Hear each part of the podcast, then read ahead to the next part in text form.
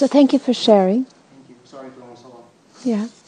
And um, if any of us have experienced situations where it feels like things are going well, and then all of a sudden it feels like things are going to hell. Yeah. And then sometimes it can feel like things are going to hell and that there's a person or there's a group of people that are somehow involved with that. It's tricky because it's really easy to think it's their fault. Yeah? You know, they're to blame and if I could get them to not to do that or if I could get I'm not pointing I'm pointing I'm pointing but I'm not pointing at you. that somehow life would be okay. And it might be that we have the skill to negotiate and to uh, somehow find a way to intervene so that these things don't happen. But when things have happened, they're in the past, and what's coming up is a memory about something in the past is arising in the present, and the memory is colored with with anger and frustration and resentment and bitterness and hatred and wanting it to be different. So we can't change what happened in the past, but we can work with what's arising in the present. So, you know, if we've got resentment and anger and hatred and bitterness and desire, that's a lot to work with. And we can work with it in the present. So one of the things about all of this stuff is, is, is that the more we grab on to the idea that it shouldn't have happened, it feeds the thought that I have the right to feel all this way. Okay? So our attachment to the thought, it shouldn't have been this way, feeds anger and resentment and bitterness and desire that it should be different. But it's not different. It is that way. And what I'm left with is a whole cauldron of stuff that doesn't make me happy or healthy or peaceful or wise or skillful or um, responding well to what is happening. Yeah. So, in the moment, what you have is what is present, and in the moment, what you have are choices of how you can relate to what is present. And so, if you fix your thought onto the thought of what happened in the past, it's going to put fuel on the fire of all of the negative feelings that you have. All right? If you drop your attention into your body, just like we did standing meditation, cut through the thought and begin to feel what are the somatic correlates of everything that you're feeling you can begin to see where there's tension, you can relax. Where there's grasping, you can find some space. Where you don't want to know, you can actually show up. So you can start working with your body as a gateway for working with some of the emotions in your mind. When you're working with your body, your body doesn't have a story about what happened in the past. And your body doesn't have a kind of idea about how it's supposed to go in the future. And it doesn't construct hims and hers and theys and good ones and bad ones. It just has sensations that are arising. And because it's much more direct and uncomplicated, you can get some leverage with that in a way that can help settle the whole kind of cacophony of emotional agitation in response to something that happened in the past that you don't think should be that way. Hi. Um, thank you. You actually kind of started to talk a little bit about what I was going to ask, which is that I noticed on your website that it talks about you teaching about the subtle body and also on the flyer um, the topic of sexuality, which I think um, those two things, the physical body and also um, sexuality and sexual energy, in the world are things that I don't hear talked about a lot by Buddhist teachers. So I wonder if you could talk a little bit about how you started teaching those things and why you think it's important. So I started talking about these things because I suffered like hell with them. And I didn't hear anybody talking about them. Or if I did hear, you know, five conversations in 35 years about them, often they were from perspectives that I thought, are you coming from another planet? You know? Where are you coming from? This is so totally not my re- experience. What are you talking about? you know? So, you know, I have a, I have had, I have always had a sense that our own experience as sexual beings is a very basic experience. And no matter who we are, no matter what our sexual orientation is, no matter what our lifestyle is, no matter our precept commitment, no matter what our sexual activity is, we can't get away from that. That is fundamental. It comes with having a body. And because of my own personal life experience, which put this front and center, both in terms of early childhood injury around all these things, as well as very early Kundalini activation around all these things. It's like you put a lot of energy on top of a lot of injury, and you've got a Molotov cocktail that needs to be handled very skillfully. Otherwise, you've got big problems. And um, as much blessings as there are in the Theravadan tradition, they don't have any teachings on working with Kundalini energy in the subtle body. And Kundalini has all to do with working with energy. And the more I was able to understand the subtle body, the more I developed intuition about how to work with the Kundalini. And the more I could work with the Kundalini, that gave me more capacity to navigate the incredibly rich and complicated territory of life force, sexuality, sexual injury, sexual desire, and separate out the nuances between all of these things so that I was tracking what was happening and responsive to what was happening in a way where I felt uh, healthy and uh, clear and on track. Now, honestly, I don't understand why people don't talk about it, other than the fact that I think that people haven't got to a place where they feel comfortable with all of this because it's so complicated and so easily goes into. Um, hmm, places of activation. But just because something is difficult for me is never a reason not to work with it. So I don't understand why, like, as an institution, the Buddhist community doesn't talk about this. I, I don't get it. But I don't need to understand that. All I need to know is that I talk about it, and I talk about it as often as I can in whatever safe spaces that I can create, that I can do that. And that's why you know, and I thought, okay, so we don't talk about it. We don't have this as a topic on retreats. We don't make safe space. It's like, okay, let's, how about if we change all of that? How about if we talk about it? How about if we make safe space? How about if we have this as a topic for retreats? You know, it's like, what happened if we turn the whole thing upside down and create a retreat that is specifically designed to create the safety and drop in so that we are grounded with meditation and open up these topics and insight dialogue so that we're not just doing it by ourselves in solitude, but doing it in relationship where we're inquiring with another person about how these things are all landing. So last year, I was um, Sharon and Sharon Beckman Brindley and I co-led an insight dialogue vipassana meditation retreat on the theme of love, sexuality, and awakening for for women. And it was very powerful. And there's another one happening this year. It's in Colorado. And it's undersubscribed. So I haven't heard in the last few days if there's more people signed up, but at the last that I heard, there wasn't enough for it to go ahead. So the cutoff date is the 23rd of April. However, if this retreat, or whether or not this retreat goes ahead, there's going to be a retreat in Charlottesville, Virginia next June. And I don't remember dates very well. I have to look at, on the computer. But um, there's another retreat scheduled. But I feel, um, I mean, I'm living in a woman's body, so I, I have more familiarity with how it works for me. And, you know, having lived in a community of sisters, more sense of what that's like for nuns.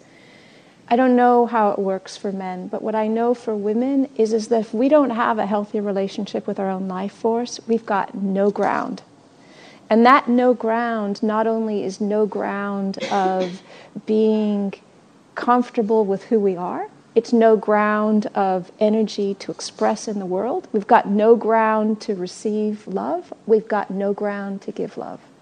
It's absolutely fundamental.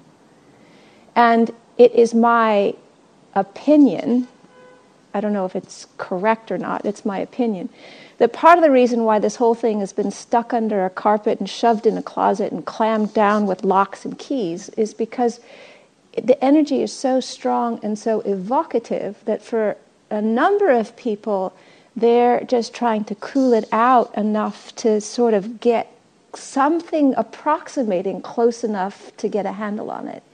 So if you put it front and center and speak about it, it's possible that it's doing the opposite. But for myself and for the women that I know, we have to create the safe space to be able to workshop this both somatically as well as in dialogue and relationship with what we're doing with it in order to come into a healthier relationship with what's going on.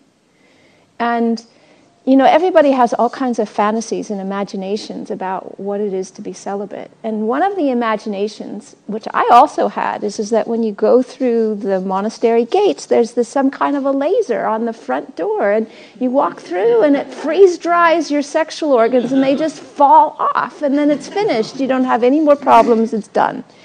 And it's sort of like, well, that's not really what happens. There is no laser. And you know, you walk through the front gates and you are still a human being with a human body, with all of the feelings and instincts and energies that you have as a person. And even though the container is very clear that we're not engaging in sexual behavior of any kind, it doesn't disallow feeling or desire for, for feeling or desire for contact. And so, one of the blessings that we have in a tradition that there's a lot of wisdom teachings is, is that it, the teachings don't ask us not to feel. They don't ask us to say that, you know, or say that it's not okay to feel. And they have all kinds of clarity about how to work with this stuff when it's arising. But in the, in the, in the Theravadan tradition, the forest tradition, you know, the understanding of the nature of the subtle energy body and then how to work with the energy bringing it into the central channel is not teachings that I've heard. And so this is stuff that I've had to intuit, discover, figure out. And the more that I understand that, the more that I see that this life force, which on one end of the spectrum can be the experience of sexual energy, is also when the quality of desire is is worked with until the desire component of it begins to cool out. Then the life force becomes part of the chanda the aspiration which is not separate from the energy which is used for stabilizing the mind in awareness in emptiness in bliss and in awakening. You know so, in terms of like thermodynamics, if you take it from a completely scientific perspective, energy cannot be changed or destroyed, it just changes form. Okay? So, when we're talking about sexual energy, we can change the way it expresses itself, but we can't fundamentally destroy it. We can't create it. We can change it from this kind of energy to that kind of energy. And we all know that. You know, if we've got desire and we're not able to satisfy that desire, we can get really crabby really quickly, you know? And so, you know, the mechanisms to switch from desire to anger are something that we know very easily. But we can also switch desire to devotion, or desire to service, desire to generosity, desire to um, creativity. And so, understanding how to work with these things and find other switches that are more skillful than from desire to anger or from desire to gratification then gives us more choices in how we are responding to stuff that's arising. And anytime we've got more choices, we've got more freedom. And when we've got more freedom, we have um, more space in our own lives and more potential health in the relationships with the people around us.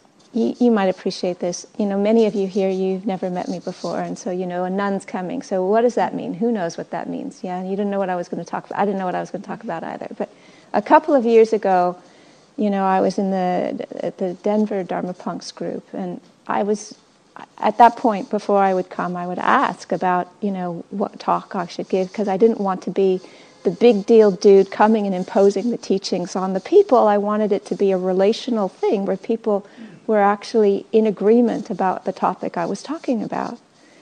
So, you know, I spoke to the facilitator at the time, and, and I, you know, I was saying this tongue in cheek, you know, because I had a sense of the response. But I said, Do you think there might be any interest if I gave a talk on the theme of love, sex, and awakening? and, you know, the response was, Fuck yeah! So word went out, you know, this is the talk. And it's a nun who's giving the talk. So it was like standing room only, and three quarters of the people who came had never met me before. So they had never seen me, they didn't know what I talked about, they didn't have a clue what it meant to be a nun or what I was practicing. They had no idea. So, you know, it was packed, and then many people came up afterwards, and they said, quite frankly, as punks are wont to do, I came because I had no idea that you would have anything whatsoever to say about this topic that would be useful.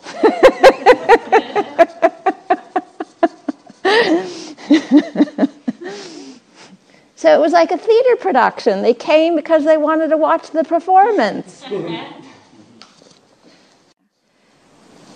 Um, just building on what you um, described, do you think, and I, I know this is going to sound like a closed question, but it's really an open question because I'm wondering how this works. Is there a relationship between what you're describing as the sort of not dealing or not working directly with Kundalini energy, life force, and some of the power, gender dynamics going on in the institutions that you've been involved with or in the larger Buddhist world? I'm just wondering how these two things are related, how not working directly with what you brought forth could also be feeding complexity around gender? Brilliant question. I never thought of it that way. First of all, not everybody experiences Kundalini, so or they not aware of their experiencing of it. It's latent in everybody, but it's not active in everybody. But in terms of sexuality, it's act, I mean, it's present. It's a, it, that's there. And I think it, it, to say that there was a direct correlation would be reductionist. I think it was a component of it, but I don't think it was the only thing that was operating. So, certainly, I can say that part of what I interpreted as what was happening was control of women and nuns was a manifestation of lack of ease of some of this stuff.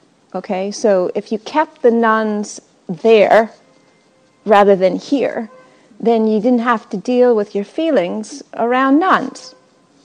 Okay?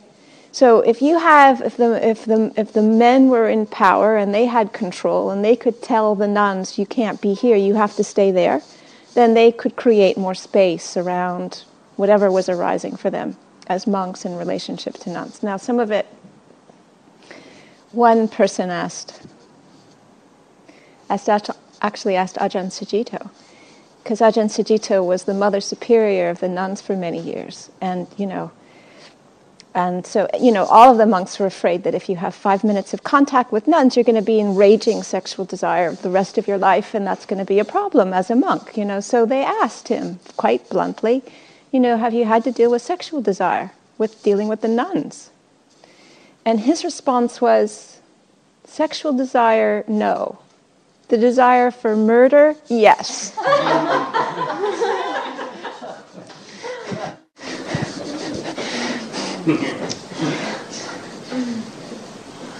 the whole thing about what goes on with all that power dynamic is complicated and rich and important to understand.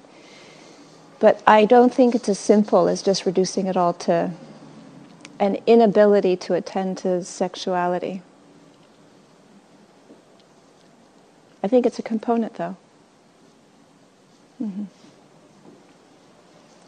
Yes, please. Well, thank you for coming. Um, I had no idea this was going to be the experience tonight. I think it's very cool that uh, you know that you have the courage and the drive to explore this. I mean, it's pretty awesome. You know, um, for me, I, I had no idea what it was, what it's like to be a, a woman in a woman's body, but uh, you know, I know that um, in, in a man's body, that uh, in relation, you know, like. Uh, in, in loving relationships. So I, that's probably the most complicated situation I think I've ever had in my life is, you know, uh, connecting with another person on uninhibited, you know, completely open level and not being challenged consistently by fear like, constantly. Um, you know, and, and, and, sometimes I've seen the opposite of that where with absolutely no fear, everything is, is really beautiful, um, you know, completely connected. Um, but, you know, eventually, since I'm single, fear, and I believe at some point, is, has you know, ruined a lot of those relationships, you know, uh, uh, jealousy or um, feelings of inadequacy or, um, you know, um, competition, like the, all the, the, life stuff that goes on that really means nothing in the end when you see it for what it, what it really is. Um, I guess my question is, um, from a, a Buddhist standpoint, I've been coming here for a couple of years. I, I haven't come on Thursday, first Thursday. I did come to see you. I had no idea who you were. I'm glad you were here. Um, yeah, what, what, what, what would you say? Like, um, you know, is the, you know, the, the perspective of relationship in this environment? So I'm not going to answer your question, but I'm going to talk about it in another way. You see, we take ourselves to be one person. That's not true. We're composite of many, many different components. And, you know, part of us are wise and uh, mature. Part of us is um, young. Part of us is tender and vulnerable. Um, part of us is very much a person wanting to connect with another person. Part of us is divine that really understands that the person really is sort of like a suitcase or a luggage or a vehicle through which these other things are acting out. Okay? And what's in the present moment at any given time is really pretty potluck. I mean, it changes quite quickly, and it's dependent on um, all kinds of other circumstances and conditions. So, when two people feel a sense of affinity or connection or closeness or attraction, you know, there's a loveliness with that. Sometimes it's not so lovely because the hormones get all activated and the mind goes crazy, and you're obsessed with the crazy things that start happening in the mind in terms of wanting and desiring and wanting to protect it, and you know, and, and all of the kind of agitation around wanting to follow desire and fear of that. But what's also happening if you dial in and turn on the light carefully is, is that you can watch yourself moving between all of these different components of who we are. From the divine that wants to connect and be in union with that which is ever present, to the human that wants to be in relationship with another, to the child that's actually looking for tenderness and holding and safety and reassurance and being seen and being validated.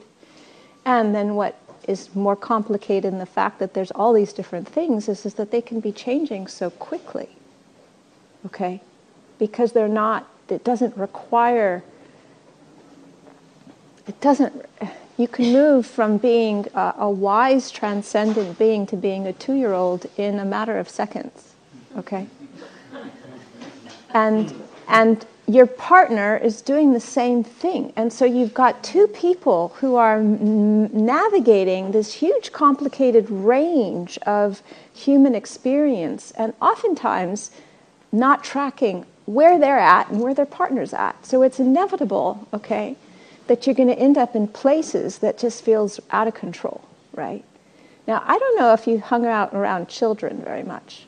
But if you have two two year olds playing together with no adult supervising, usually it doesn't last very well very long. Okay? So if you've got two people who've all of a sudden switched into a very young aspect of themselves. Both of them are saying, I need, I need, I need right now, I need right now, I need right now. I'll listen to you if you listen to me first. You got to listen to me first. Listen to me first, and then I'll listen to you.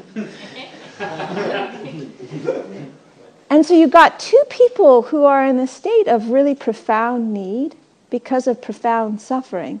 Nobody has the capacity to give to the other, and the other is needing as much as they are. Yeah? And so huge fear arises because this is early childhood mind states of stuff that didn't get sorted out then that usually is coming through adult relationships.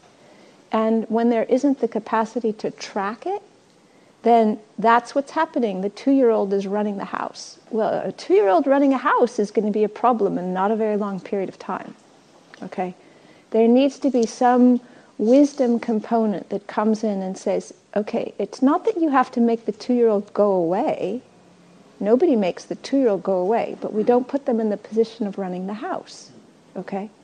They need help and they need cuddles and they need kisses and they need dinner and they need to be go to bed and sometimes they need to have a bath, but they don't run the house. So when we catch ourselves in that position where our children aspects of ourselves are present, then what is needed is to register that and then to bring about something that can hold that. They don't have to disappear, but we don't let that part of our mind dominate. Yeah. So, when we've had experiences as human beings of just the incredible deliciousness of being present and being able to connect with another, and there's no fear, we have that as, a, as an experience. We know what that can be like. And then when fears arise, depending on where they're coming from, they need to be responded to. But what's needed to respond to them is to know what is going on. And so if we can't track what's going on, it's going to be very hard to respond to them. So when we move from, you know, the sense of being somebody divine to somebody human to somebody very young, very quickly, it takes enormous kind of sharpness to follow all of that and respond to each of those movements in a way which is responsive. And part of the way is by recognizing that what is here is what's here. What is here might not be what's supposed to be here, but it is here. And it is worthy of care and attention and respect. So this plays out emotionally, this plays out sexually, this plays out in all kinds of relationships.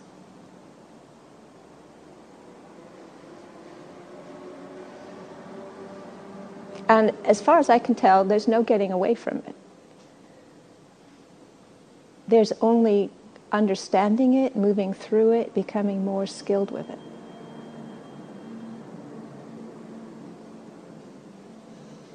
So I didn't answer your question, but I talked around it in a way. Do you have more feeling of settledness or comfort or uh, understanding? Yeah. Do you have any more questions about that?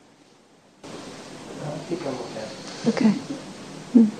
Can you talk more about that sense of holding that two-year-old? Because I've been through that experience, and I think I've, I've done a good job of it in fleeting moments, but I find it very difficult to to hold it without it winding up running the house. So I couldn't do this by myself initially. I needed help. So I learned how to do this by working with a therapist. And then after working for a while with a therapist, I learned I could do this myself. Okay? So the first thing is when there's a, a child present, you need to recognize there's a child present. And I have, how do I recognize there's a child present? Because oftentimes beneath a certain age, I don't have the capacity to articulate anything. I feel things very strongly, but I can't actually say what's going on. Okay? It's very, it's like, you know, hurting, sad. You know, it's like very simple. So if I'm trying to check in with myself, I don't have a very big vocabulary or any vocabulary about what's happening. So that's one clue about what's happening. Another clue is the way that I feel. So um, it's, and I can't describe that. But there's a way that I feel that's a signal to me that I'm not in an ordinary level of consciousness. I'm in a different kind of consciousness. So when I can notice that, then I need to do two things. And that's where it's tricky, and that's why sometimes it takes some support to learn how to do this, because you need to be able to move back and forth between inhabiting that experience as the child and knowing what that feels like directly and accessing that part which is wise and loving and compassionate and can respond. You need to go back and forth. This is not a simple, easy, beginner kind of task. This is actually a challenging task, okay? To know what that feels like, how that moves, how to be able to go in and out, yeah? So when I'm able to go in and out, then what I do is I begin to tune in to the kind of, well, where's this child at? You know, what age am I dealing with? You know, so if I'm dealing with a two year old or a three year old, that's different than if I'm dealing with a 10 year old or somebody who's 14. Okay? So when I'm dealing with somebody who's really little, you know, I scoop them up imaginarily in my hands or take them for a walk and talk to them in symbols, like, you know, make up songs about bunnies, or talk to the moss, or the bunnies, or the, or the ducks, or something, so that I'm not telling them, I am relating in a way where in language they can get about what's happening. Okay? When I, as an adult, can interpret what's happening to this child for this child, make sense out of it, then it takes very short period of time for me to be able to grok what's happening, come back into adult consciousness, and then be able to process it from that. But usually, what happens for me, or oftentimes the reason why I get jolted, is because there was something that's coming up that was disallowed when I was a kid and I didn't have enough support to reframe it so that I could make sense out of it. So when I'm able to reframe it and make sense out of it, then the disallowing dissolves. Once it's in permission, then very quickly it comes back into a, like an ordinary consciousness where I can work with it as a as an adult person with a meditation practice of observing what's going on.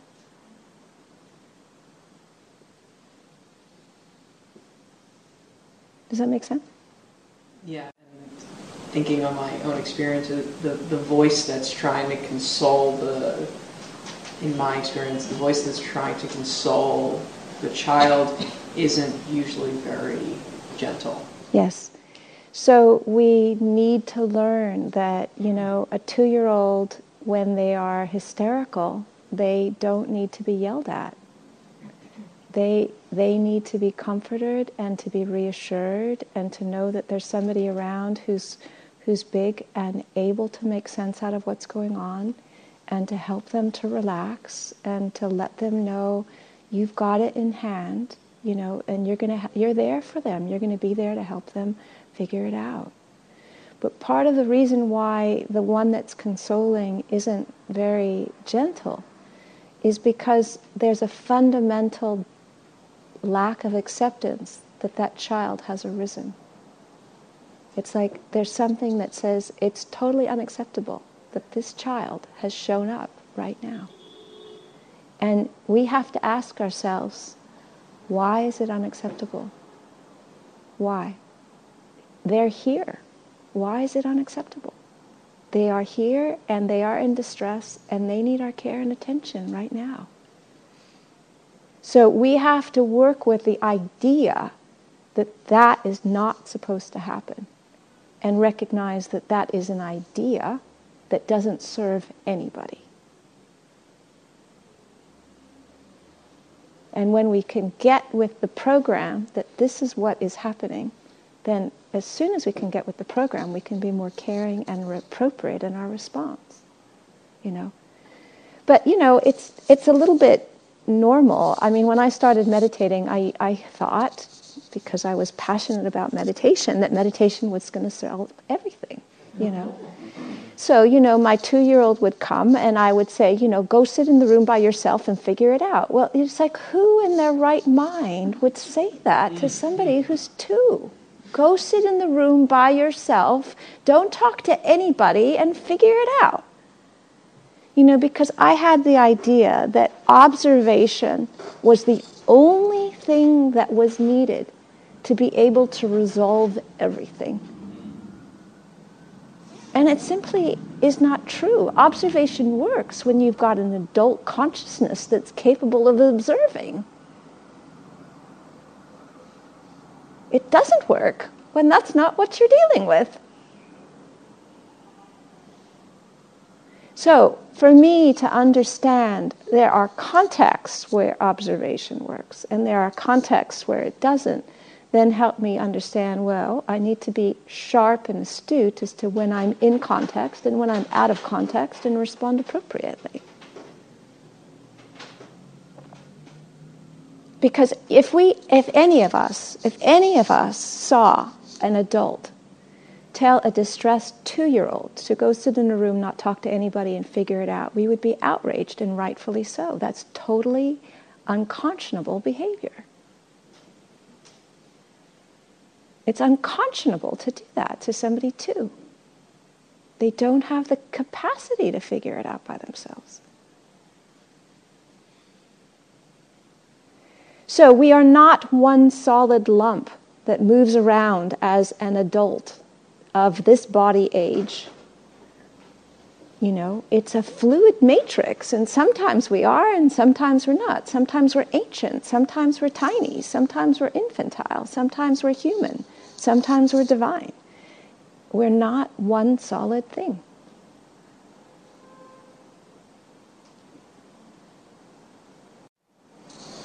Yes. Follow up to that, do you see the two? I find that for me, it takes a long time afterward to see that the two-year-old has arisen and needing attention, or the five-year-old, or, and often when it arises is the time when I really need to recognize that, or it would be really helpful, and it's the most difficult to do in real time. Is that a skill that I, if I were hoping to develop that skill, is it overly ambitious, or is it realistic, and what tools might I rely on to get there? Well, I think with anything, with any skill, we have to see that there's a value in developing the skill. And for me, part of the way that I developed the value of developing the skill was recognizing the enormous suffering when I didn't have the skill. you know, I could be stuck in these regress states for unbelievable amounts of time. You know, and not at all be able to figure out what was going on or resolve it. And when I could develop the skill, then it was often just a question of minutes. Sometimes, if it was really a severe thing, it would be an hour. But before that, you know, it could be a week or two, or I'd be sulking and moping around for a month and not have a clue what was going on. So my interest was directly proportioned to the level of suffering I experienced when I wasn't responsive and to recognizing how quickly it would resolve when I was. So it's not rocket science.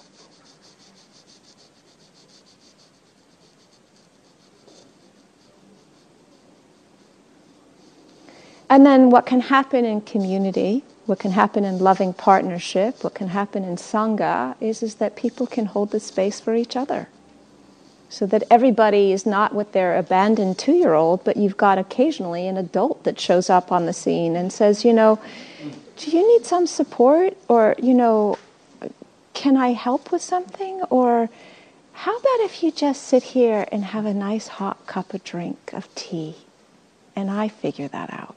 How would that feel? You know?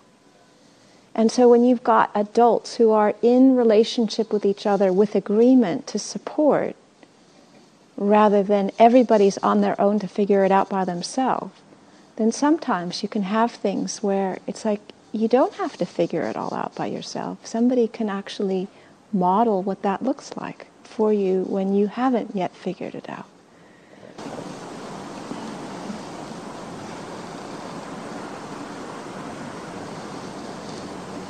Mm. Yes. Hi. Um, this topic is amazing. Thank you. But it's making me think about actual children. Mm. Um, work with kids, and it's often a situation where maybe it's 10 weeks and I'm in there just once a week, so I'm not their main teacher. No, I don't have so much influence over them in the class. And, um, you know, some of this unconscionable behavior is happening.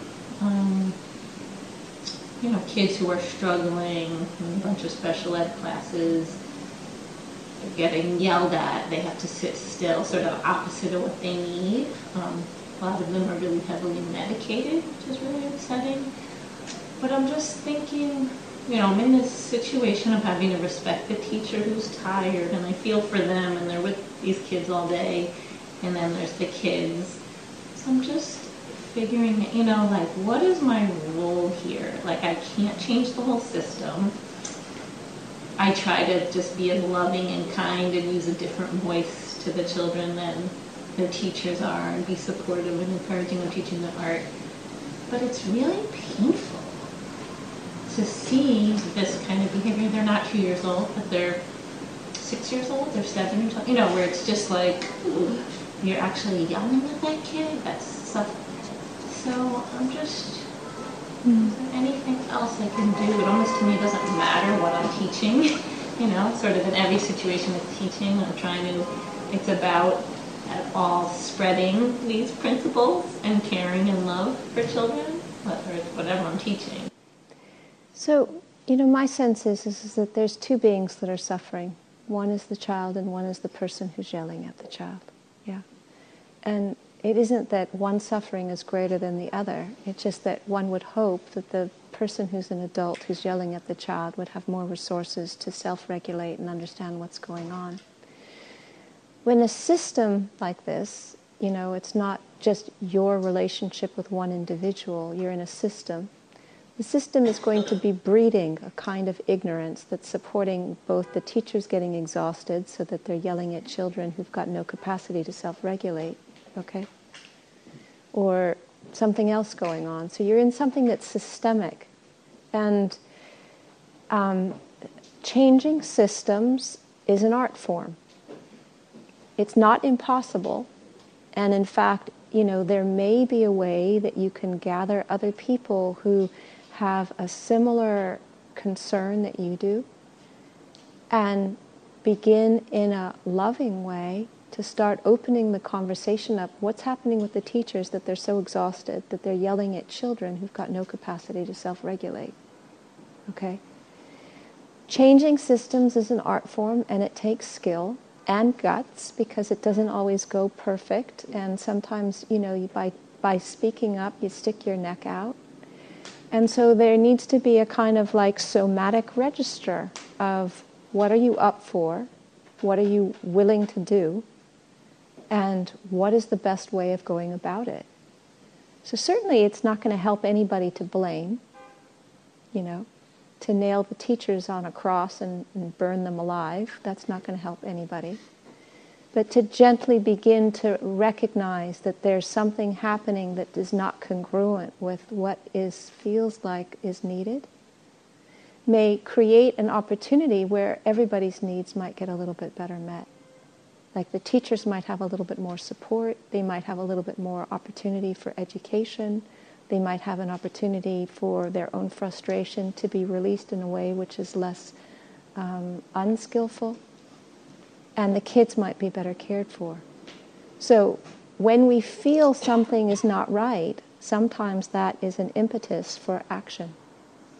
And the action isn't only in our behavior with how we are relating to the child and to the person, but how we're relating to the other adults in the system in terms of what needs to be said or how can we bring this up in a way that is caring but clear. This is not this is not correct.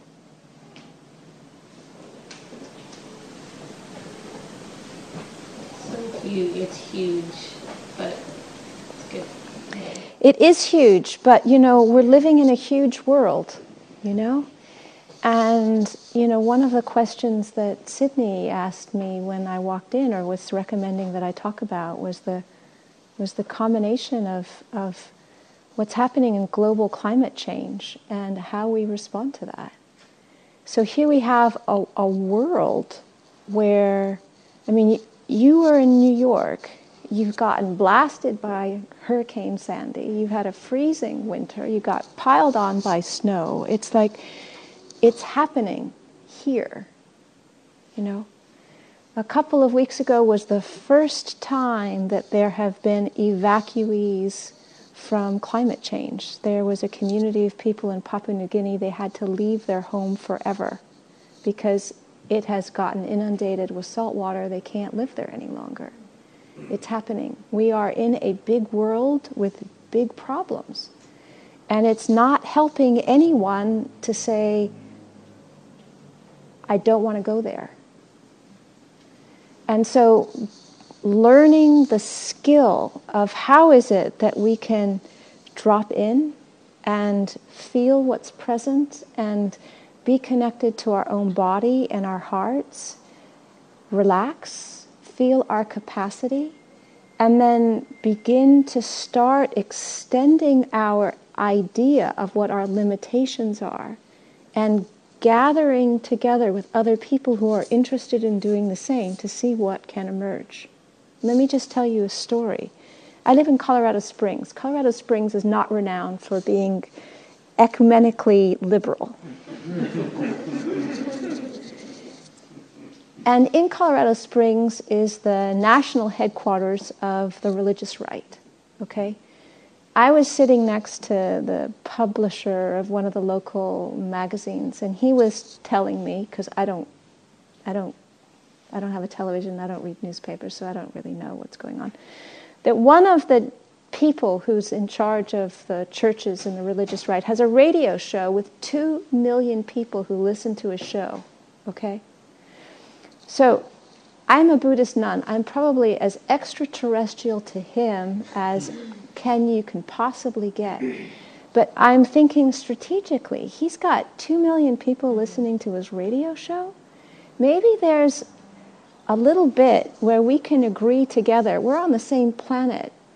And because we're on the same planet, there are some things that being on the same planet mean that we would all benefit from if we did if we did. So I thought, well, what I should do is I should go meet to him and see if we can have this conversation and see what might happen. I mean, what do I have to lose? He doesn't like me, so so. so I thought, I don't know who he is. I have never had anything to do with the religious right. I have no idea where to begin. And so I have all of these unknowns. I have a feeling of this is a potential that may have something positive, but all of this unknown, I don't know how to navigate. So I'm on a coalition of Dharma teachers who are interested in climate change. And I'm not that new, I'm not that, I'm not that familiar with this group, but I thought, I will speak up in the group and mention that this is where I live and there's a person in town who's like that. So that's all I did. That was the risk that I made. I mentioned that this was a thought that I had, that this might be a possible connection to work together.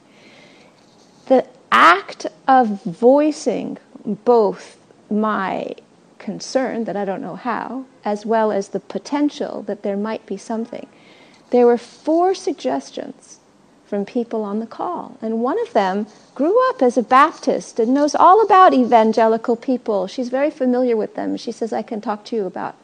Somebody else knows the person who's been working with the evangelical ministers in the country and can connect me up with them because he might either know this person or know an inroads in. Okay? So what I'm saying is, is, is that for me, the feeling of global climate change is something that moves through my system, and I'm looking for what I can do. I don't have the answers, but I'm looking for what I can do. When I heard that there was a person in my own town who has a radio show where two million people listen to it, I thought, there may be an opportunity to use this for a good purpose.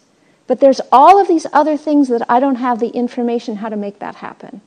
So I voiced the interest as well as did it in a context where people were appreciative of the concern, and next steps came about what to do. I didn't have to figure it all out by myself. But I had to hold the uncertainty as well as the possibility that there might be something good that would come from this.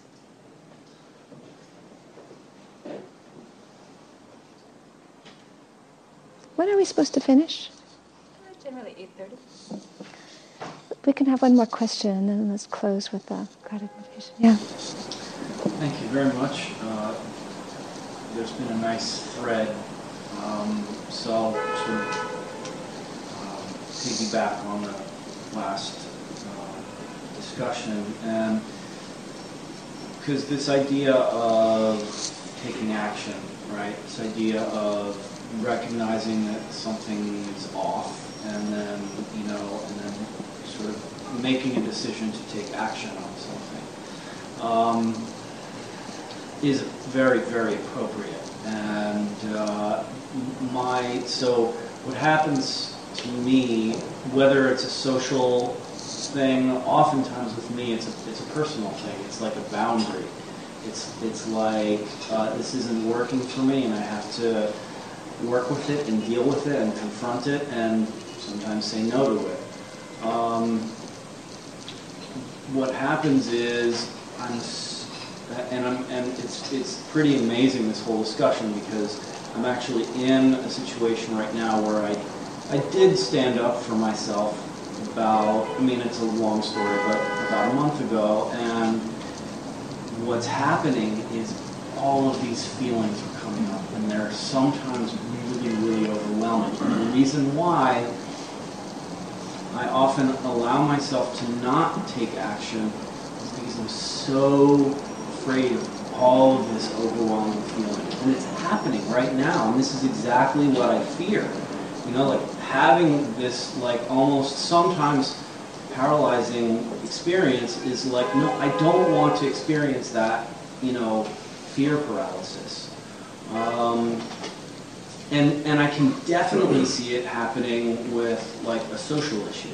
Like if there's a social issue and then all of a sudden there's this uproar and people, I guess what it is is people don't like me. People disagree with me. People, you know, I, I, I cause a, a, wave or a riff or a, you know something. Then I start to feel guilty and I start to feel like less and so, so what, I guess my question is, what would you recommend with regards to uh, that, experience of just like being really averse to those feelings once, you know, whether it's a social issue or, or a personal boundary or personal issue or a relationship issue, once I make that decision to sort of take care of myself? How, how, do you work So so, you know, hats off to you for standing up for yourself. You know, that's really that's really good. And also hats off for you for surviving all the things that you were terrified of having to deal with. And I want to point out that you are alive and you're speaking and you're sitting in this room with all these other people and you're sitting upright. You're not writhing on the floor. You're actually doing it. Okay? So sometimes when the worst possible things happen, it's actually an enormous blessing because it, it releases the fear that we're not going to be able to handle it. It's not comfortable, yeah, but you're handling it, okay? So you need to remember that you're actually handling it. And so that gives you more courage the next time, yeah? In terms of these big things like climate change, it's so huge that we need support. We can't just do this by ourselves. And so there's a book that recently came out that's fabulous. It's called Active Hope by Joanna Macy and Chris Johnson, and or John Stone. And they're talking about all of the many different things that come up. And one of them is, is just the fact that it feels so totally overwhelming. We don't have a clue in the world where to begin. And they have, they have very clear ways of unpacking that and holding that and contextualizing that and, and, and ideas of how to move forward with that. So we each have our own personal um, need to work with this, but in situations like with climate change, we need to do it with each other. It's too big. And in, in this particular book, I've read it and I love it. I think it's really brilliant. It would be a, a, a good frame as a, like a kind of a workshop to go through how do you deal with the kind of things that come up, you know? And I mean, the title of the book is um, Active Hope How to, f- how to Face the Things, something that without going crazy, you know? Really puts it into perspective. So let's just um, change gears for a moment and come back into sitting and just have a moment of meditation.